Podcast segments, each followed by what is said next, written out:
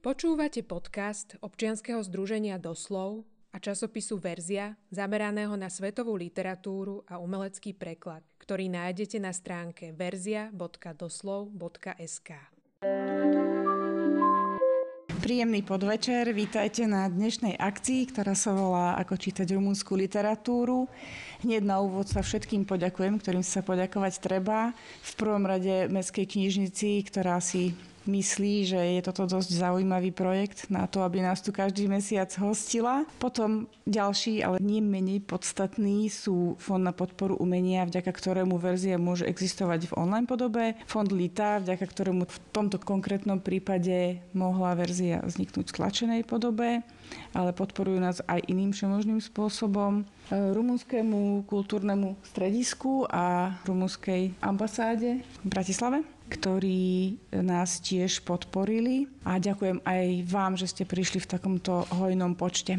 Na úvod predstavím dve dámy, ktoré tu sedia a ktoré sú spoluautorkami verzie. Je to docentka Jana Páleníková, rumunistka a odborníčka na, predpokladám, že najmä novšie etapy rumunskej literatúry a Tuto máme vedeckú pracovničku a tiež rumunistku a prekladateľku Evu Kendereši. Na úvod by som povedala niečo k tomuto číslu, ktoré už aj vidíte, možno ho niektorí aj držíte. Verzia je časopis zameraný na umelecký preklad a sústredí sa na literatúry, ktoré nie sú pre knižný trh až také atraktívne a ktoré si ťažšie hľadajú cestu k tomu, aby sa ocitli v knižnej podobe v slovenských prekladoch alebo na slovenskom knižnom trhu. Nie je to tak vždy samozrejme, ale sme veľmi radi a radi, keď sa nám toto podarí. A možno to je otázka do debaty, ale ja teraz poviem, že si myslím, že rumúnska literatúra je taká literatúra, ktorá nie je v centre pozornosti slovenského knižného trhu minimálne. V časopise sa nachádza rumúnsky blog, vďaka ktorému tu teraz mám aj Evu Gendereši a Janu Páleníkovú. Hneď na úvod poviem, že okrem toho sú tu aj iné texty, ktoré sú veľmi zaujímavé a to je napríklad svetoznáma esej Jonathana Swifta v preklade Martina Kubuša, ktorá je text, ktorý už dávno mal byť do Slovenčiny preložený a nebol. A okrem toho ešte predstavujeme aj básnika maďarského, ktorý je z hodov okolností rumúnskeho pôvodu a to je Ferenc Andre v preklade Filipa Nemeta a je to tiež veľmi zaujímavá literatúra. Ale teraz už sa budeme venovať tej rumúnskej časti ktorá má názov Rumunská krátka proza po roku 2000 a mňa zaujíma, lebo už sme sa o tom viackrát rozprávali, prečo práve takýto výber a vôbec aká bola prvá myšlienka, ako si vôbec dospela k tomu, že toto bude ten výber, ktorý bude reprezentovať túto myšlienku. Ani sme sa spočiatku nesústredovali, že ideme hľadať iba autorov a diela, e, ktoré vznikli po roku 2000. Ono sa to tak nejako samo vyskladalo, že vlastne Všetky tie texty preložené, uverejnené naozaj vznikli po tomto roku, ale po roku 2000 aj tá literatúra rumúnska sa tak opäť usadila, teda vrátila sa do toho korita ešte pred rokom 48, to znamená, že po roku 89 padli všetky obmedzenia, všetky cenzúry a tak ďalej a nastúpilo také obdobie trošku takého hľadania sa. Veľmi silné boli 90. roky, ktoré patrili memoárom a potom bola tzv. také medziobdobie, tzv. egofiction, to znamená literatúra, ktorej autory sa vracali do minulosti, do komunizmu, ktorí zažili ako deti, ako dospievajúci ľudia alebo mladí ľudia a keď prešla aj táto etapa, tak potom nastúpila už naozaj tá literatúra, z ktorej sme vyberali aj my. Každý rok pribúda veľmi veľa diel, ale pribúda aj veľmi veľa autorov. Rumunsko je samozrejme väčšie ako Slovensko, čiže primerane tomu aj, myslím, táto obec spisovateľská je a je fakt, že veľmi veľa debutujúcich autorov je každý rok. Na konci roka sa to robia všelaké rebríčky, zhodnocuje sa to.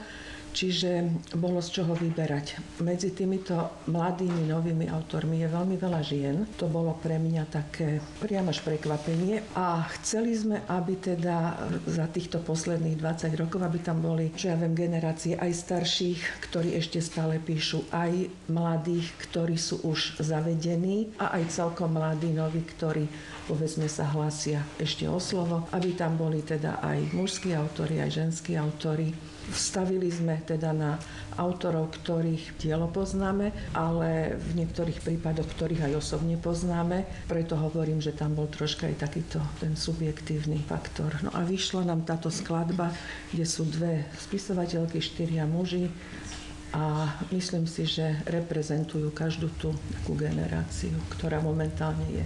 A trocha reprezentujú aj tie typy, ktoré si spomenula predtým, že tú ego ale. literatúru a dokonca aj ten pohľad do tej minulosti, aj keď nie vyslovene alebo priamo, ale je to podľa mňa tam. Naozaj... Ano, pardon, oni sa nevedia odpútať od toho. Ja som si myslela, že už je to, že túto etapu už majú za sebou a že už budú písať len o tom, čo povedzme sami zažívajú, ale oni stále cítia takú potrebu sa dotýkať toho, čo bolo predtým. No. no tu majú asi aj viaceré literatúry uh-huh. z tohto regiónu. Myslím, že ten vývoj je dosť podobný, dokonca aj v tom, že je aj v iných literatúrach čoraz viac aktívnych autoriek. Uh-huh. Že táto vlna je taká silná. Nakoniec je v tomto časopise šestica autorov autoriek. Ja to aj hovorím, teda píšem v tom editoriáli, že každý text ako keby iným spôsobom nazerá na veci, ako keby sa odohrávali tie príbehy aj v iných časoch úplne, alebo v bezčasí niekedy Aký máte z toho nakoniec dojem obidve, keď ste už vybrali? Zostal niekto, kto, toho, koho by ste tam ešte chceli mať, alebo vedeli by ste si tam predstaviť ďalšie mená? Ja osobne určite. Mne tam chýba tá úplne najmladšia generácia. Teraz 20 30 lebo tí už sa silno hlásia o slovo. Sú aktívni a sú aj, aj pomerne vysoko hodnotení a hodnotené, lebo tam je tiež veľa ženských mien. Mohli sme ešte doplniť a ako Janka hovorila, ja si myslím, že keby sme chceli urobiť, ja neviem, rep reprezentatívny výber pri najmenšom nejakých tých emblematických javov literárnych od toho roku 2000, tak by sme zaplnili aj 4 takéto čísla. Čiže museli sme samozrejme veľmi výrazne, výrazne selektovať. Tebe, Janka, kto chýba? Nie, že mne chýba niekto. Možno, že by som e, dala z niektorých viac, alebo niečo by som teraz vymenila. Ja som si to dnes ešte čítala, už s takým odstupom a no, rýchlo som to dokončila, aby som nezačala veľmi špekulovať, ale ja si myslím, že v danej chvíli... Ja sa na to preto dala. pýtam, na tie vaše dojmy, pretože to je, to je dôležité, že toto je naozaj 6 krátkých próz, že v tej literatúre je to omrvinka a vy ste sa usilovali o to, aby sme my dostali nejaký pohľad na to, aby sme si aspoň nejaký ten pohľad utvorili. Mne sa tie texty páčili, ja som bola prekvapená, že, že boli také zaujímavé. Najviac sa mi páčili tie texty e, tých dvoch autoriek, ktoré ste vybrali, ale aj ten text, ktorého si budeme teraz úryvok aj čítať. Aj ten veľmi dlhý text Mareša, ktorý je veľmi zvláštny a neviem, či my tu máme nejakého takého prozaka, ktorý takýmto spôsobom, že má takú výstavbu takú metódu spisovateľskú, ako má on. Môžeš o tom možno trošička... Pre mňa samú bol tiež Máreš veľké prekvapenie, sa priznám, že som uh, dostala knižku, takú antológiu, kde boli uh, vlastne len štyri jeho texty. Teda spájala ich tá myšlienka Robinsona, samota, človek, ktorý si hľada nejaký ostrov, ktorý má podobu ostrova alebo, ja neviem, uzavretej miestnosti, akúkoľvek môže mať. Uh, nepoznala som tohto autora až tak podrobne, ale keď som si tú kantológiu prečítala, tak tento mi hneď padol do oka. A pretože ten text plinie tak strašne pomaly, nič sa tam nedieje, čitateľ stále čaká, že teraz už niečo musí prísť, už sa nejak, nejak sa to musí vyjasniť. A toto neustále očakávanie vlastne vytvára také nejaké vnútorné napätie toho textu. Áno, to je presne, tá metóda je veľmi zvláštna. A potom sa to skončí absurdne, otvorenie, rázne a, a takže čitateľ je zmetený a pýta sa, a čo sa vlastne stalo.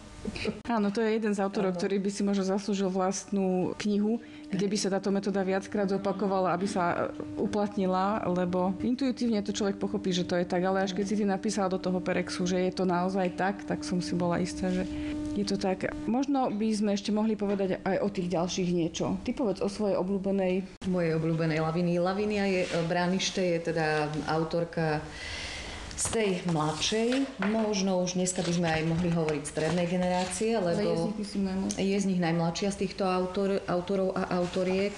Ak správne pozerám, áno, určite je najmladšia. Pochádza z e, prístavného dunajského mesta uh, Braila už vôbec, e, prečo to hovorím, lebo to samotné mesto, Dunaj, jednoducho je to atmosféra, ktorú my na Slovensku. No možno trošku poznáme niekde na juhu, ale predsa len ešte ten Dunaj e, rumunský e, znamená zasa niečo a prístavné mesto, čo si veľmi kozmopolitné kde e, susedí s Dobrudžou, e, čo je zasa veľmi až mýtmi opradená časť e, Rumunska, čiže Zdá sa, že akoby tá Lavínia odtiaľ nasala aj nejakú takú rozprávačskú tradíciu, povedzme, ale pritom sa voči nej, voči nej vyhraňuje a ide akoby úplne opačným svojským smerom, pretože veľmi dobre dokáže charakterizovať pocity dnešného mladého človeka v bežnom svete s trhovými mechanizmami v mestskom svete. Mm-hmm. Čiže tá, tá zbierka poviedok, z ktorej som vybrala jednu poviedku, je teda vytvorená z príbehov podobne mladých ľudí v mestskom prostredí, mladých ľudí, ktorí, si, ktorí sa snažia nejakým spôsobom sa presadiť a fungovať, ale darí sa im to tak rôzne, že je jasné, že musia niečo niečo obetovať a niekedy musia obetovať až, pri, až veľmi veľa na to, aby, aby mohli fungovať ako bežní ľudia. No a ešte uh, Lavinín veľký prínos je v tom jej pozorovacom uh, talente uh, a, o, a talente opisovať. Tam je ona veľmi strohá, ale zároveň veľmi tragikomická, vytvára mm-hmm. také tou nahotou opisu, akoby vytvára až také smutno smiešné obrazy. Mm-hmm. Tá poviedka, ktorú som vybrala, vybrala som ju zámerne. Témami sú korporáty, mladí ľudia, ich nočný život a tak ďalej, ale ja som vybrala teda zámerne poviedku o mladej žene, ktorá sa venuje prekladom, prekladom pre titulkovaciu spoločnosť, čiže titulkuje seriály najmä. Tak zámerne, pretože ide o, ide o umelecký preklad, tak ona tam v tejto poviedke zaujímavo vykresľuje tú možnosť alebo nemožnosť vtesnať sa do prekladu a opisuje to skutočne až fyzicky o tom, ako sa tá protagonistka nevie vtesnať do svojej minigarzónky, pretože ako prekladateľka zarába málo samozrejme, čiže na nič iné si, ne, nič iné si nedokáže dovoliť a to zároveň tak metaforicky vykresluje tým, ako sa musí vtesnať do neviem koľkých znakov, titulkov v, v danom filme. Takže... Aj tento text, ale aj ten druhý potom, ktorý, o ktorom ešte budeme neskôr hovoriť, hovoriť sú veľmi zaujímavé z hľadiska prekladania. Teraz si to zhrnula pri tom prvom a potom sa vrátime k druhému, ale predtým ešte Tianka, e, povedz o tých ostatných aspoň jednu, dve vety. Teda o Marešovi bola reč. Matej Višniek, to je taký zaujímavý a mne veľmi taký blízky e, spisovateľ píše aj po francúzsky, aj po rumúnsky. To je emigrant, ktorý teraz žije tak aj v Paríži, aj v Bukurešti. Píše po francúzsky, aj po rumúnsky a čo napíše po francúzsky, tak to si aj sám preklada. A on je, e, teda ja som sa s ním, teda to meno, e, som sa zoznámila s ním, teda s jeho menom vďaka divadelným hrám. On píše hlavne divadelné texty. Vo Francúzsku ho veľmi, e, teda veľa divadiel hrá, v Rumunsku ho hrajú. Potom sa teda prepracovala aj k románom, ale vybrala som ukážku z knižky, ktorá sa volá Kabaret slov a je to takou akoby slovníkovou formou. Sú to krátke texty, e, v ktorých slova vystupujú ako osoby a s ktorými on ako autor vedie e, dialog, háda sa s nimi a tak ďalej. Čiže je to také, vlastne som to vybrala na také osvieženie alebo prerušenie tých dlhých textov, ale Máreš, kde sa nič nedieje. Akurát sa to potom Doho. v tom poradí objavilo troška áno, inak áno. asi. Ako Bola som prekvapená, že vlastne tým sa to číslo začína, ale brala som to ako také osvieženie a inak na ilustráciu teraz alebo na konci minulého roku mu vyšiel román, v ktorom sa vracia takisto do minulosti, čiže ešte z toho nevyrástli a je to román, ktorý má 800 strán. Čiže to je Višnie. Mala som asi dve antológie, teda mám doma, ktoré som si čítala a naďabila som tam na ten text, ktorý ma zaujal tiež tým, že je to taký návrat, ale troška iný návrat do minulosti. Ono to len miestami v tom texte je jasné, že sa to odohráva úplne v tejto súčasnosti. Je to no, také, také putovanie, cestovanie. Tiež sa tam vlastne všetko odohráva vo vlaku a dozvedáme sa o príčinách alebo o dôvode toho cestovania tými vnútornými monológmi a takisto rozhovorom s neprítomnou osobou, teda s mŕtvým otcom. No a potom teda som sa dopracovala aj k iným antológiám a práve táto, z ktorej je to vybraté, volá sa Červený, červený zamat, myslím tak, Rošu, Rošu. E, tie poviedky sú v takomto, v takomto duchu ladené. Potom ešte, kto je tam? Rozvan, Rozvan Petresku. Aha, Rozvan Petresku, to je zaujímavá postava tiež.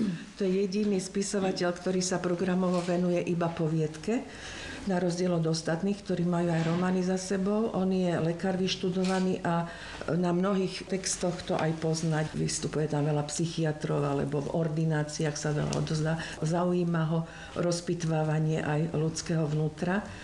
A text, ktorý sa tu ocitol, vlastne ma k nemu inšpirovali e, semináre prekladové so študentmi ešte pred niekoľkými rokmi som robila, lebo sa mi to vzdalo veľmi vydarené, vydarený text na preklad minulých časov slovies, všelijakých, blízkeho, nedokonavého a tak ďalej.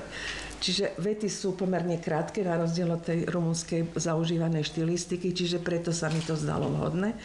A keď teda prišlo, že vybrať niečo, tak on bol jasný, že on tam musí byť tak som tento text e, zadala inej študentke, ktorá sa s ním prvýkrát teda zoznámila a ho myslím celkom dobre preložila. No a zaujímavé na tom je, že tiež je to opis dňa, keď sa dotyčný, e, dotyčná postava ide ženiť a teda od samého rána samé, samé nepríjemnosti, len čo najhoršie sa mu môže stať. Čiže také obyčajné, všedné, banálne ale ten koniec je tiež e, úžasný, lebo odrazu sa dostaneme do truhly, do zeme, do hrobu a tam hľada svoju ženu. Je to veľmi vtipný text. Je, groteska. Ale teraz nastala tá chvíľa, keď sme mali doplniť ešte, že vy ste dve, okrem toho, že ste zostavili toto číslo, tak ste aj prekladali nejaké texty, ale okrem vás prekladali texty ešte aj predstaviteľky následujúcej generácie. Naše nádeje nádeje. Tu prítomná Klaudia Donková, ona preložila tú Nikulesku a ten povraz a neprítomná Anička Valentová, ktorá je naozaj talentovaná, tá preložila toho Petreska, rozvana Petreska. Ona prekladá aj z francúzštiny.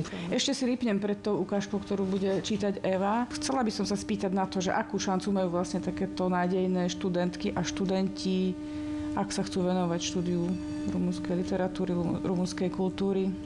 Ako je to tam teraz? Ťažká otázka. Som povedala, že... Rumunčina oslavuje tento rok 100 rokov, odkedy sa učí na univerzite. Učí, teda začala sa učiť ako nediplomový predmet, ako jazyk, ktorý bol teda prístupný aké ktorémukoľvek študentovi. No ale tá tradícia 100 rokov tu existuje. No a vyzerá to tak, že asi Rumunčina skončí lebo nie je záujem o, o podporovanie. Tak tých študentov je pravda, nemáme veľa. E, peniaze nie sú na učiteľov a je to smutné. No, neviem, čo mám k tomu ešte povedať. Neviem ani, kde mám ísť, koho prosiť, keď vie, keď vie človek, že ho nechcú. No je to veľmi smutné, lebo zase na druhej strane, keď sa pozrieme na to, čo v posledných rokoch vyšlo z rumunskej literatúry, mm tak e, aspoň mne sa zdá, že ten záujem tak troška rastie, je, je taký živší, nie? Vďaka týmto prekladom v posledných rokoch, od ktoré sa Eva postarala. Ale... Že, ne, že nemôžete to robiť vy štyri. No i nie, ale tak to musí pochopiť niekto iný. Aj tu nejde len o e, teda literárny preklad, tu ide aj odborný preklad, o tlmočenie, a zabúda sa, že vlastne tie rumunsko-slovenské vzťahy, to nie je len rumunčina na fakulte, ale to je dlhá tradícia e, kultúrnych vzťahov, e, prosto niečo, čo prekračuje tie striktne rumunsko-slovenské, neviem, spoločenské alebo politické, mm. politické vzťahy. Bohužiaľ, nie je záujem. No. Takže sa opäť musíme vrátiť do takého pozitívnejšieho naladenia. Prerušíme rozprávanie čítaním Erky Kendereši, ktorá nám prečíta druhú polovicu poviedky autora, ktorého sme zatiaľ veľmi tak nespomenuli zámerne, je to Florin Lazarescu. Možno jednou, dvoma vetami povedz teraz niečo o ňom a potom povieme niečo o tom, čo sa odohrá predtým, než sa začne táto ukážka, tento úryvok. Mm-hmm. Florin Lazarescu je predstaviteľom tej strednej, mladšej generácie, je to 40 mm, ktorý reprezentuje moldavskú spízbu. To znamená, pochádza z východnej časti Rumunska a pôsobil aj študoval v meste Jaš. Tam spolu s inými priateľmi ešte na začiatku uh, nového tisícročia alebo dokonca ku koncu 90. rokov založil takú kultúrnu a uh, literárnu skupinu Autopos, ktorá zo svojich, okrem toho, že sa venovala teda stretnutiam literárnym, vytvorili spolu aj vydavateľstvo a vydávali tie svoje prvé texty a táto skupina, až by som tak povedala expresívne, vyvrhla zo svojho stredu vlastne veľmi, veľmi výrazných a významných spisovateľov. Medzi nimi teda je Florin Lazarescu, ďalší je Dan Lungu, prekladaný hojne do maďarčiny a vôbec do európskych jazykov, bohužiaľ do slovenčiny ani do češtiny ešte preložený nie je. Lucian Dan Teodorovič, a koho som ešte nespomenula? No. Filipa Florian. A Filip Florian, ktorého som teda preko, no, ktorého jeden román som preložila v roku 2010 maličky. Čiže veľmi, veľmi nesmierne aktívna, aktívna skupina mladých ľudí to bola. Títo sa postupne preskúpili a presunuli sa do veľkého vydavateľstva, ktoré sa práve vtedy konštituovalo do vydavateľstva Polirom, kde aj Florin Lazarescu v podstate dali vzniknúť tej kolekcii alebo edícii Egopróza tejto edícii vychádzali diela či už mladých debutujúcich autorov, ale postupne teda aj už etablovaných autorov. Je to naozaj veľmi, jedna veľmi silná, silný vydavateľský počin, ktorý funguje dodnes. Ak sa nemýlim, tak vznikla táto edícia v roku 2006.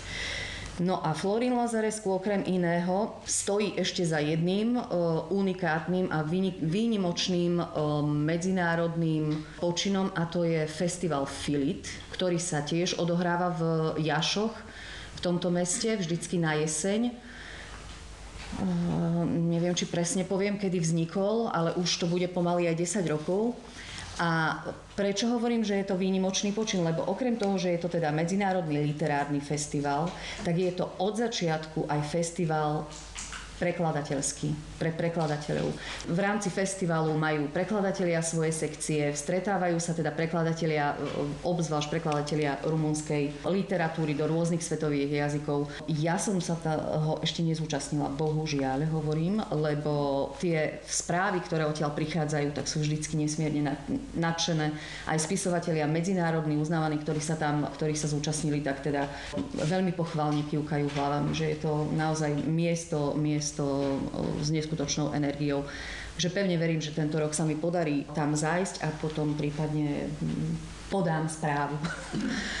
Florin Lazarescu je takýto pán. Takže tá poviedka, ktorá v tvojom preklade, v slovenskom preklade má názov Elektronka s klobúčikom, je veľmi taký jemný, veľmi citlivý príbeh, aspoň mne sa taký zdal otca a syna, ktorí sa vyberú za opravárom televízorov. Vyberú sa tam v noci, v daždi, v tme, za, na tých najhorších podmienok, aký, aké si viete predstaviť a prekonávajú všelijaké prekážky, až sa tam dostanú a odtiaľ, keď sa tam dostanú, sa dozviete presnejšie, čo sa s nimi stane. Ale som len chcela povedať, že, že tento text e, je krásny tým, aký je taký bezčasový, že ja som nebola najprv ani schopná zaradiť ho niekam do nejakého času. Pripomenul mi mnoho, mnoho textov, ktoré som čítala z mnohých literatúr, ktoré sú také kvázi spomienkové, kvázi také sociopohľady na niečo, na nejakú spoločnosť, e, troška sentimentálne, troška nostalgické, ale zároveň aj vtipné. Proste je to jeden veľmi krásny príbeh. A vieš ty povedať, že približne do akého času je zasadený? Tak zrejme to vtedy, keď už existovali televízory. Televízory určite, byť... televízory s, e, s elektrónkami určite, ale je to detstvo Florina Lazareska, čiže môže robiť 80. roky úplne pokojne. Môže to byť pokojne za tú postavu malého chlapca si môžeme dosadiť, e, myslím, že spokojne aj jeho aj kohokoľvek iného. Takže je to, to napomedzi ego prózy a spomienkovej prózy. Ten text je z tej zvierky, o ktorej on sám povedal, že e, všetky príbehy, ktoré tam opísal, sú spomienkami jeho mamy. Uh-huh. Čiže zažila ich matka a on ich im dal takúto fikčnú Takže ešte možno, dobu. možno ešte Takže starší, možno aj starší. Možno aj áno. starší, áno. Aj to je možné. A vlastne je to úplne jedno, lebo ten, ten príbeh je čarovný, či už je z 80 alebo 60 rokov, alebo z 50 Takže my teraz vstúpime do ďalšie si oddychla. Už som si oddychla. Veď môžem ešte povedať jednu dôležitú vec, že tento príbeh uh, sa stal predlohou uh, krátkeho filmu, krátkometrážneho filmu, ktorý sa tiež volá uh, po rumúnsky Lampa Kukačúla je to film, ktorý e, režíroval Radu Jude, e, možno niektorým známe meno, pretože nie je tento režisér neznámy, získal viacero ocenení, ale tento konkrétny krátky film získal asi 50 ocenení na e, medzinárodných festivaloch, okrem iného aj na americkom Sundance festivale, čiže bol naozaj ovešaný prestížnymi cenami. Odporúčam vám ho pozrieť Myslím si, že ho viete nájsť aj na YouTube dokonca. Veľmi, veľmi dobre vystihuje atmosféru e, v samotnej poviedky. Poviedka je e, rámcovaná, ale keď to budete čítať, tak e, sami, sami zbadáte, čiže niektoré veľmi krásne, niektoré veci z toho úvodu, ktoré sme vynechali, tak tie sa, tie sa zopakujú v závere. Myslím, že navnadíme na čítanie.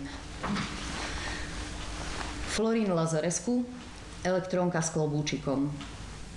Chlapec sa prešmykol pomedzi ostatných, pokojne sa posadil na schody vedľa detka, ktorého mu otec ukázal a jeho otec odišiel hľadať Emineskovú aleju. Pokojne počúval kvapky dažďa, čo dopadali na chodník. Sledoval šťastné tváre niekoľkých ľudí, čo vyšli s opravenými televízormi.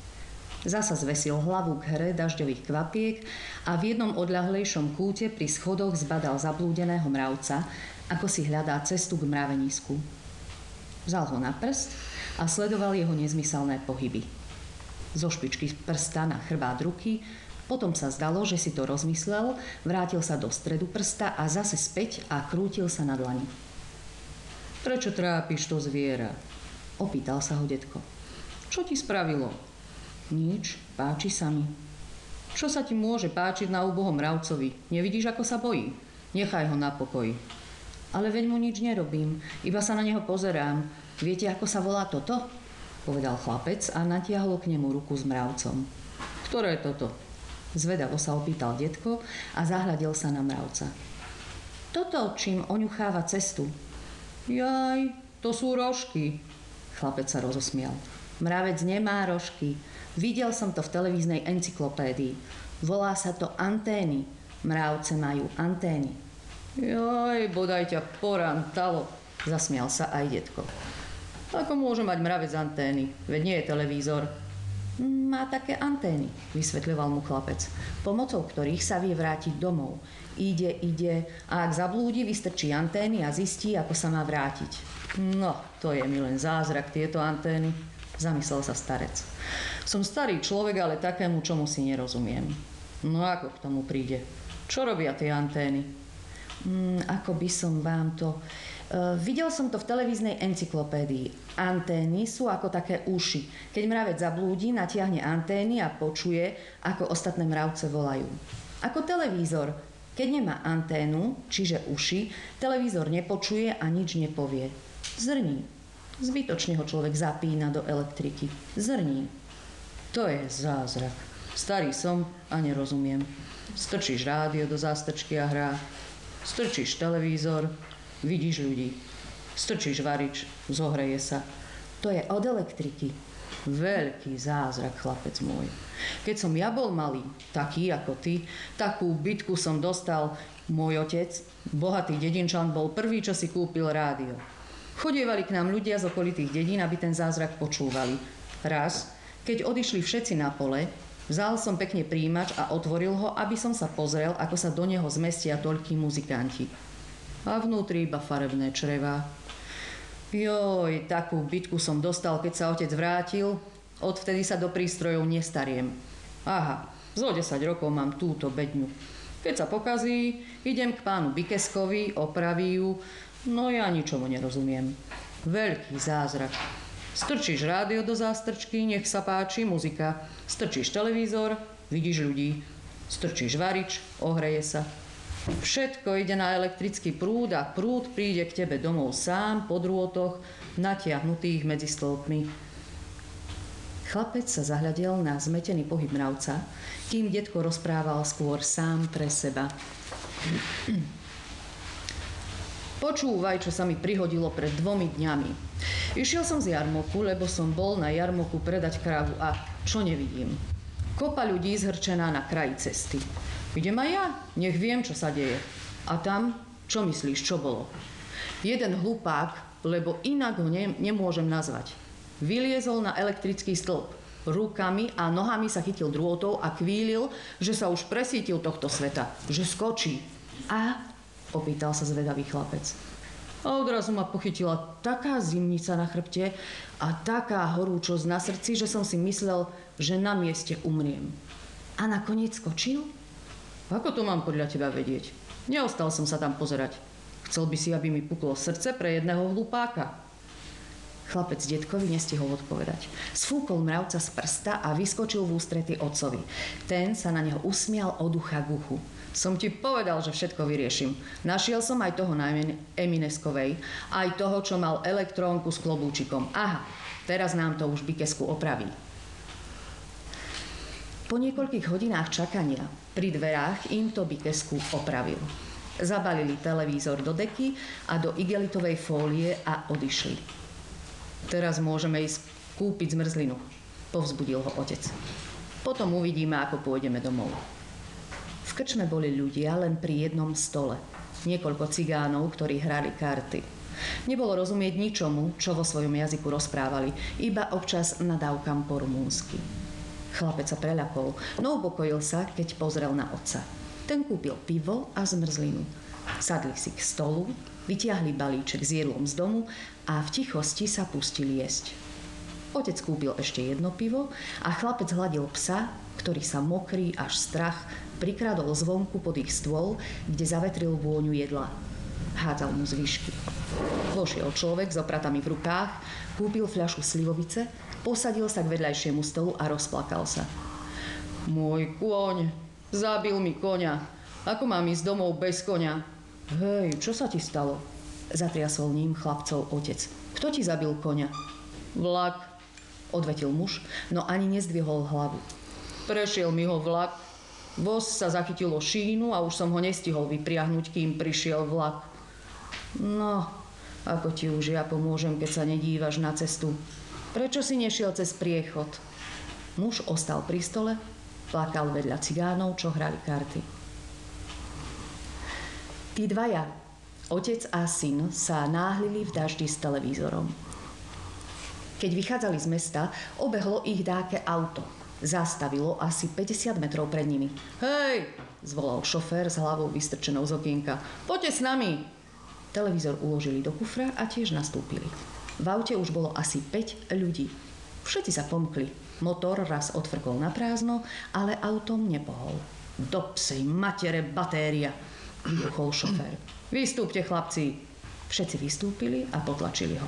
Auto sa odrazu pohlo a ofliaskalo ich blatom spod kolies od hlav až po pety. Zase nastúpili, no motor skapal. Ľutujem, ľudkovia. Ja by som vás vzal, ale sme príliš ťažkí. Môžem zobrať iba chlapca. Dáš mi ho? Chlapec o tom nechcel ani počuť. Nevadí, zájdeme aj tak. Posmeľoval ho otec a hľadel za autom, čo sa vzdialovalo. Už to nie je tak ďaleko. Už sa nerozprávali. Obaja kráčali so zvesenými hlavami, sledovali cestu toľko, čo bolo vidno cez výrezy v igelitových vreciach. Mláky, smeti, cigaretové špaky, nerovnosti ulice. Keď sa cesta skončila, vyzuli sa a topánky vložili do vrecka. Napredovali mlčky, šmátrajúc v tme, čo sa práve zniesla, opačovali miesto špičkou nohy zaborenou do blata, kým nenarazili na pevný oporný bod. Vyzerali ako dva prízraky, čo sa vracajú domov po prepitej noci. Kráčali vedľa seba, knísali sa, šmíkali, zo všetkých síl sa snažili udržať rovnováhu. Z diaľky vyzerali, ako keby boli k sebe pripútaní, ako dvaja žalárnici, no zblízka bolo vidno, že ich nespája reťaz. Niesli televízor zabalený do deky. Dážď bubnoval na igelitové vrecia, ako by ich chcel rozpustiť. Načisto ich utopiť do blata na ceste. Pri prvej priekope našli lávku, prešli cez ňu, nechali tam televízor, preniesli dosku k druhej priekope a vrátili sa po televízor. Ešte vládzeš? Opýtal sa ho otec. Už to nemáme ďaleko. Vládzem, vládzem, už sme skoro tam. No, len zo seba nerob hrdinu, vidím, že ledva kráčaš. Povedal mu otec a vyhodil si televízor na plece. Chyť ma. Pri nasledujúcej priekope, keď prešli cez lávku, stačila malá chvíľka nepozornosti. Otec sa zošmykol na koleno a televízor mu spadol na zem. Obaja zhrozene priskočili a zdvihli ho. Až potom otec bez prestávky klial a chlapec nevydal ani hlások. Mama ich ustarostene čakala. Možno sa úplne nepokazil, posmeľovala ich. Mali sme ho radšej hodiť do potoka, nadával zase otec. Nevláčiť ho, zbytočne som chlapca trápil. Aj tak televízor zapli do zástrčky. Nič. Ako by ho ani nezapli. Prezliekli sa do suchých šiat a ticho si sadli k stolu. Čo mu bolo? Opýtala sa mama. Čo by mu bolo? Elektronka s klobúčikom, nech ju trafí šľak. V živote som nemal s ničím toľko oštary ako s týmto televízorom. Hoci urobili všetko preto, aby ho viac nespomenuli, ani jednému nešiel televízor z hlavy. Otvorme ho, navrhla v jednej chvíli mama. Chceš otrhnúť bikeskovú plombu? Veď mi ho už nikdy neopraví. Odtrhli bikeskovú plombu, otvorili televízor a pozreli dnu. Klobúčik vyskočil z elektrónky. Aha, klobúčik vyskočil z elektrónky, kričal chlapec. Otec nasadil klobúčik na miesto a zázrak. Keď televízor strčili do zástrčky, zapol sa. Na čas, aby stihli posledné tóny hymny, vysielanej na konci programu. Do hlbokej noci diskutovali o zázraku. Potom zhasli svetlo a uložili sa. Aj chlapec spokojne zaspal a usmieval sa zo spánku. Dážď ustal rovnako nečakane, ako sa ráno spustil. V tichu, ktoré sa v dome rozhostilo, si medzi káblom od antény a strechou pavu opravoval sieť. Ďakujeme.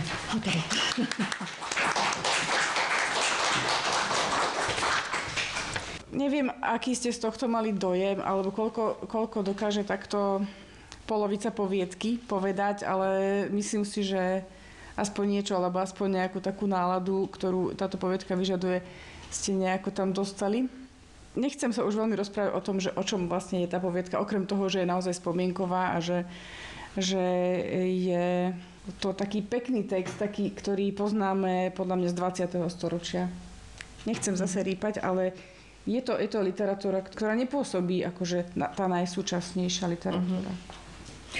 Hej, je to tak, ako vravíš. Je, je to, povedzme, viem, že, že nikto nie je schopný posúdiť, e, povedzme, krátku prózu v rumúnskej literatúre ako celok, lebo to podľa mňa málo tu dokáže.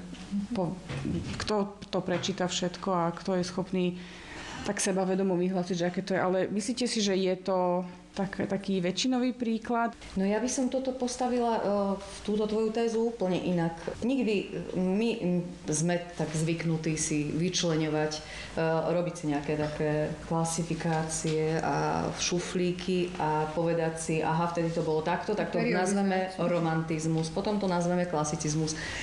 Lebo ja by som zašla ešte ďalej, to je dokonca 19. storočie a on jednoznačne Florin Lazaresku vychádza z takej e, rozprávačskej tradície moldavskej. On to aj sám v jednom rozhovore povedal.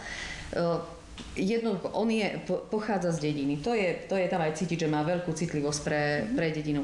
Tá rozprávačská tradícia jeho starých rodičov tam je zjavná a keby ste možno zašmátrali e, hlbšie v knižniciach, tak by ste našli takú knihu, ktorá vyšla aj v preklade od Kreangu Spomienky z detstva. To je e, druhá polovica 19. storočia. A našli by ste akoby nesmierne veľa takej tej rozprávačskej podobnosti, no tak to poviem. Zároveň, zároveň tá poviedka, aj súčasná poviedka, zahrňa v sebe nesmierne množstvo modalít. Sú rôzne. Nedá sa povedať, že dneska sa píše takto. Nie, nie je to, nie je to pravda. Píše sa naozaj rôznorodo. Či už, veď napokon by sme mohli, mohli zahrnúť aj nejakú sci-fi poviedku, aj nejakú erotickú, alebo dokonca až pornopoviedku. Sú aj také. Mm-hmm. Čiže je nesmierne množstvo modalít. Mm-hmm. A to, toto je naozaj jedna z tých akoby takých možno hľadačských v tom období tranzície, nie Janka, keď, keď tí mladí spisovatelia 90. rokov a po roku 2000 sa snažili si akoby nájsť svoje miesto v, na tej mape rumúnskej literárnej, tak to čo, to, čo akoby vedeli priniesť, tak, tak často to bolo práve ich detstvo. A vlastne ten proces s komunizmom, ktorý sa im zdal možno niekedy príliš krutý alebo jednostranný v 90. rokoch, ktorý o, viedli starší spisovatelia, tak um, im to v, zdá sa aj podľa tých takýchto textov, že to nie, nie celkom vyjadrovalo ich pocity. Hovorili si, že ten komunizmus vlastne oni zažili v úplne inej, inej podobe. Nechcem povedať, že láskavejšie to vôbec nie, lebo... Ale každopádne inak a nechceli, nechceli ho riešiť uh, politicky, ale chceli ho riešiť osobne. Tak, tak by som to skôr povedala ten, tento, napríklad tento súbor šiestich textov je presne taký, že ten, kto má rád, e, po, to sa rád ponorí do príbehov, kto sa rád ponorí do niečoho, čo mu nie je úplne celkom známe a nechá si nahovoriť všeli, čo môže, tak ten sa podľa mňa bude dobre cítiť v tomto čísle, keď si ho bude čítať, lebo to je presne tak, že aj tak nemám šancu pochopiť všetko, ale tak aspoň vžijem sa do toho. A chcela som aj sprostredkovať ten môj dojem, že tie texty nemajú znaky, čo ja viem, veľmi postmodernej literatúry. Že tiež... Už nie, už nie. Že to sa vo viacerých literatúrach stalo, že to vyskočilo a potom to aj odišlo. Sú, nie sú vôbec experimentálne. Priam by som povedala, že to dobré rozprávačské dedičstvo si nesú so sebou a ponúkajú ho v mnohých podobách, fakt každý text iný svet. Pretože je to výrazné vyhranenie sa vlastne aj tejto generácie, pretože postmoderný experiment v Rumunsku silno zaznieval v 80. rokoch a mm, v 90. už on nebol záujem, napriek tomu, že niektorí spisovatelia ešte k nemu inklinovali, mm. ale tam sa už, vtedy sa už riešili iné veci, ako Janka hovorila, ten dokumentarizmus najmä. A po tom roku 2000 tam uh, už sa to po, považuje za anachronizmus, postmoderné písanie do veľkej miery. Ešte sa spýtam potom na dlhú prózu, ale predtým sa ešte na chvíľočku vráťme k tomuto textu a povedz nám aspoň zo pár uh, vecí k tomu uh, prekladu, lebo už viem, že len ten názov bol problém. Mm-hmm. Hej, názov bol, názov bol problémom, lebo Rumunský originál znie Lampa Kukačula. Lampa je lampa, lampa, to isté, čo v Slovenčine. A zároveň aj v Slovenčine elektrónku, o, ešte môj otec, elektrikár, niekedy ho, ho tiež ju volali lampa. Mm-hmm. Ale rozhodla som sa pre elektrónku preto, že Nemám tu teraz ten papiery, kde som si to presne napísala. Po rumunsky áno, je lampa, je tiež len hovorový výraz pre, znova slovné spojenie, o, tup elektron, elektrik. Čiže a v slovenčine zasa elektrónka je hovorový výraz pre elektrickú lampu teda pri najmenšom v 50 60 rokoch to bol odborný výraz elektrická lampa a, a potom e, zľudovel ako elektronka. Čiže spravila som tam túto výmenu, pretože v Slovenčine tá lampa jednoducho by nepovedala e, nikomu nič. Mm-hmm. A Kačula, to je zase tiež jeden veľmi krásny rumunský výraz pre baranicu. Po čapicu. Alebo potom už prenesenie pre čiapku, pre bežnú čiapku, čapicu. Ale teda prvorado to bola taká, ak ste videli nejaký balkánsky film, tak oni radi nosia také vysoké čierne baranice z, z ovčej, že, kožušinky. Ale v Slovenčine opäť, keby som to preložila doslovne, lampa s čiapočkou, niekedy, niekedy nazveme, no, že má niečo, niečo také, má čiapočku. Ale ten klobúčik uh, je opäť pre nás prirodzenejší. Keď má niečo, nejaký vrchnáčik, alebo čo si také, tak to nazveme klobúčikom, nie, nie čiapočkou. Čiže tak som to sa rozhodla pre toto riešenie. Ešte by ma zaujímali antény. Antény sú antény. Sú antény, mm-hmm. ako sú. Tak, ako sú, mm-hmm. aj v rumunčine. V, a vyslovene aj tie rožky, ktoré tam detko spomína, že toto sú rožky, tak to sú vlastne, e, tiež použil detko taký výraz, ktorý sa používa pre uh, slimák, slimák, výstrč, rožky, to isté. Čiže tam, tam ten problém nebol aby som, no veď môžem to tak hĺbšie povedať, že toto bola pre mňa taká malina, tento preklad, lebo mnohí viete, že som prekladala v, nedávno veľký román Solenoid od Mirču Kartareska, 800 stranový, ktorý je e, naozaj čo do štilistiky, do, do obsahu, do ideí je, je naozaj veľmi filigránsky prepracovaný a pomerne náročný. Tá jeho štilistika s dlhými vetami, občas aj na pol strany, mi e, dala zabrať, hoci v dobrom to hovorím, bola to, bolo to také rochnenie sa v preklade. E, potom nasledoval preklad zasa, úplne, úp, e, zasa úplný extrém, opačný extrém básni, čiže nesmierne strohé, krátke, jasné vyjadrenia, čiže idem od, od ad extrémis, áno a teraz zrazu vám pristane na stole, alebo si človek, teda, ja som si ju vybrala, úprimne poviem, uh, poviedka, ktorá uh, konečne používa priamu reč. To je niečo, niečo úžasné, takže tam si vyberať tie, tie pekné v priamej reči, teda akým spôsobom bude otec nadávať, či bude nadávať veľmi neslušne alebo tak mierne neslušne. On nadával teda tak mieru milovne. Pán Bikesku nadával horšie. Tú časť sme vám vystrihli. Ale, ale to nebol zámer. To nebol zámer, nie. Čiže toto je poviedka, ktorú by som aj 10 krát prekladala, aj 10 krát by som ju možno inak sa s ňou pohrala, čiže bola to taká veľmi, veľmi príjemná, príjemná robota. Myslím, že aj ten, to jeho povolanie scenáristu sa tam troška premietlo, mm-hmm. lebo tie repliky sú to také... To bolo vidieť na tom čítaní, ano. ako to ožilo. Hej, hej. V tom vynikajúcom čítaní. Ó, ďakujem. Čiže aj sa... scenár si on napísal vlastne podľa tejto svojej poviedky, on je autor. Mm-hmm. Dotknime sa ešte aspoň trocha tej, tej veľkej prózy, ktorá je tam tiež populárna, ktorá mm-hmm. aj sem preniká, ako už Evka naznačila, vďaka nej. Niečo sa aj chystá, viem, že ano. sa niečo chystá, mm-hmm. tak povedz niečo o tom. Chystajú sa, áno, tri, a, že? Tri veci sa tuším chystajú. Štyri až, áno.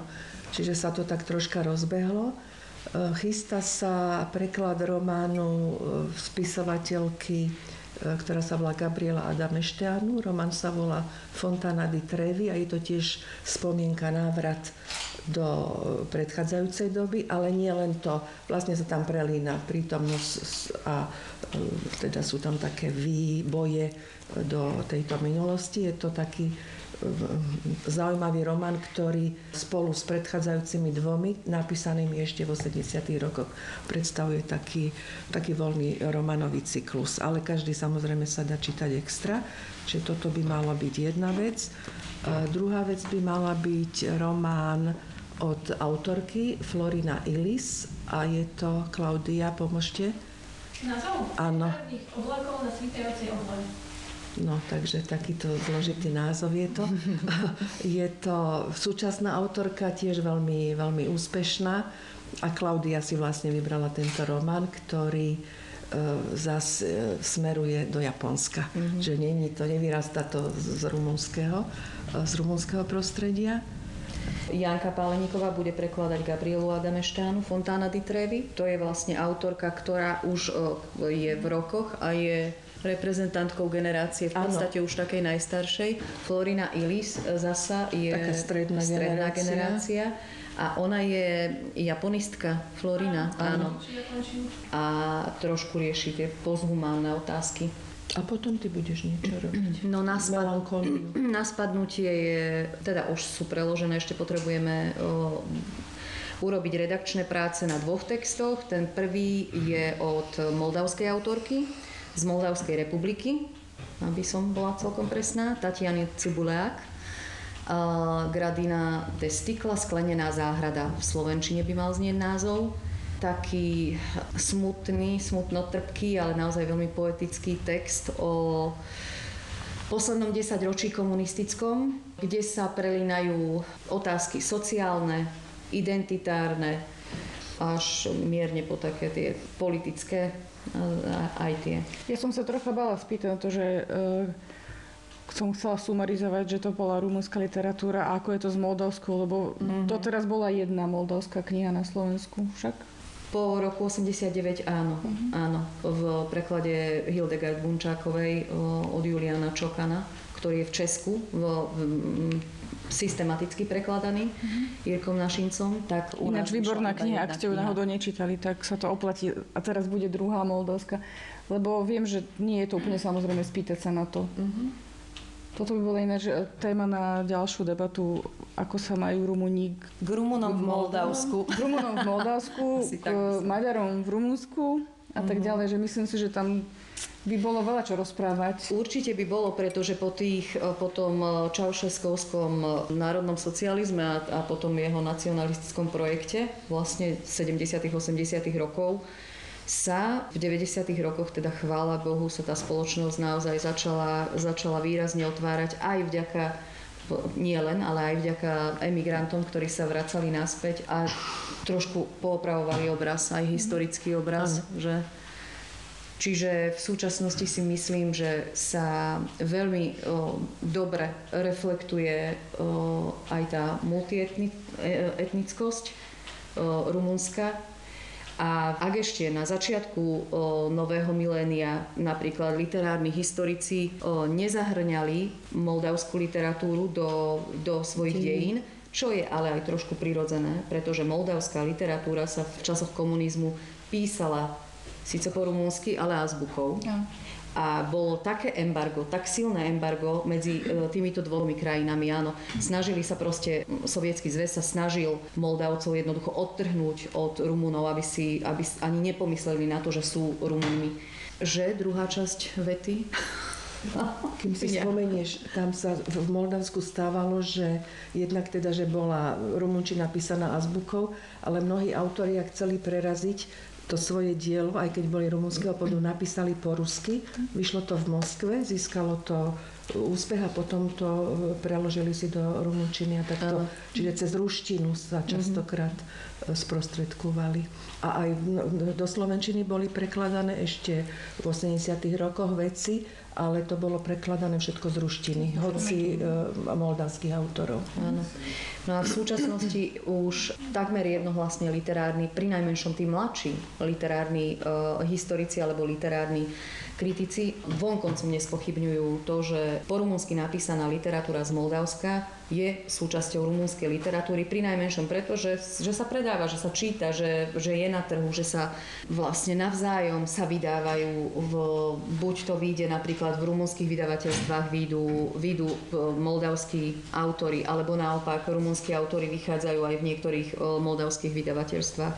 Čiže kým tí starší o, literárni historici o, ešte váhali a, a nevedeli zaradiť túto literatúru, sam, veď samozrejme, keďže ju nemali ani prečítanú, veď zasa čítať rumunčinu v azbuke, o, ktorá ani nebola na pultoch, ani sa ne, ne, nemohla k ním dostať, tak nebolo jednoduché. No. A čím hlbšie by sme šli, tak tým viacej tých rozporov a tých všelijakých pohybov spoločenských by sme aj, aj doteraz podľa mňa ešte našli v tomto celom procese, ale ty si ešte nespomenula jeden ďalší preklad. ktorý je už skoro hotový? Ešte som nespomenula v, už pomaly dobre známeho autora, aj slovenskému publiku dobre známeho, myslím Mirču Kartareska. Chystá sa preklad jeho najnovšej zbierky poviedok Melancólia. Ak sa teraz nikto nechce ozvať, tak v tejto chvíli tú oficiálnu časť zastavíme a potom sa môžete aj Janky Palaníkovej a Evky Kendereši pýtať osobne a neoficiálne. Môžete si kúpiť verziu, môžete si aj predplatiť online verziu, pretože už nebude zadarmo od teraz.